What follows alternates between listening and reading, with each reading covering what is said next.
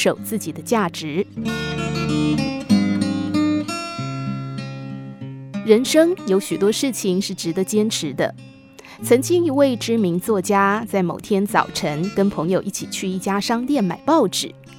那一天，店家老板娘似乎心情不太好，脸很臭。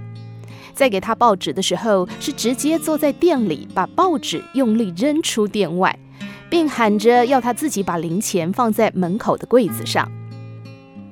那位作家照着老板娘的话，把零钱放在门口的柜子上。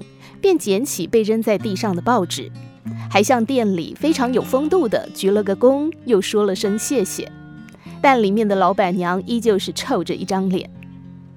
同行的友人非常为他抱不平，问他说：“对这样一个无礼的疯子，还对他说什么谢谢？何不教训他两句呢？”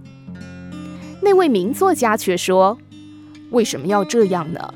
不管对方是不是个熟女，我都选择做一个绅士。”我非常喜欢这句话，不管对方是不是个熟女，我都选择做一个绅士。想一想，你我是一个懂得坚守自己价值的人吗？我可以把上述那句话改写成：不管对方是不是一个可爱的学生，我都选择做一个好老师；不管对方是不是一个可敬的老师，我都选择做一个尽本分的学生。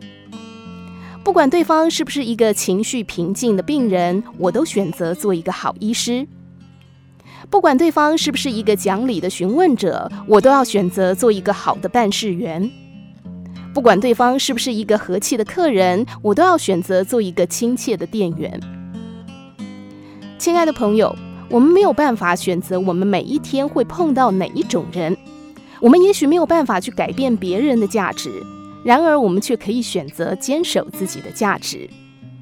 人经常轻易地放弃自己的价值，常喜欢让别人来改变我们。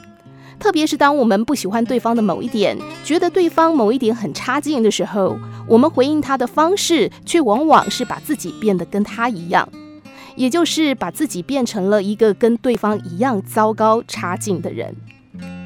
冷静想想，这么做显然不值得。不管对方是不是一个熟女，我都要选择做一个绅士。这句话可以套用在各行各业。无论我们明天会接触到什么样的人，但愿你我都能够坚守自己的价值，活出自己应有的品质。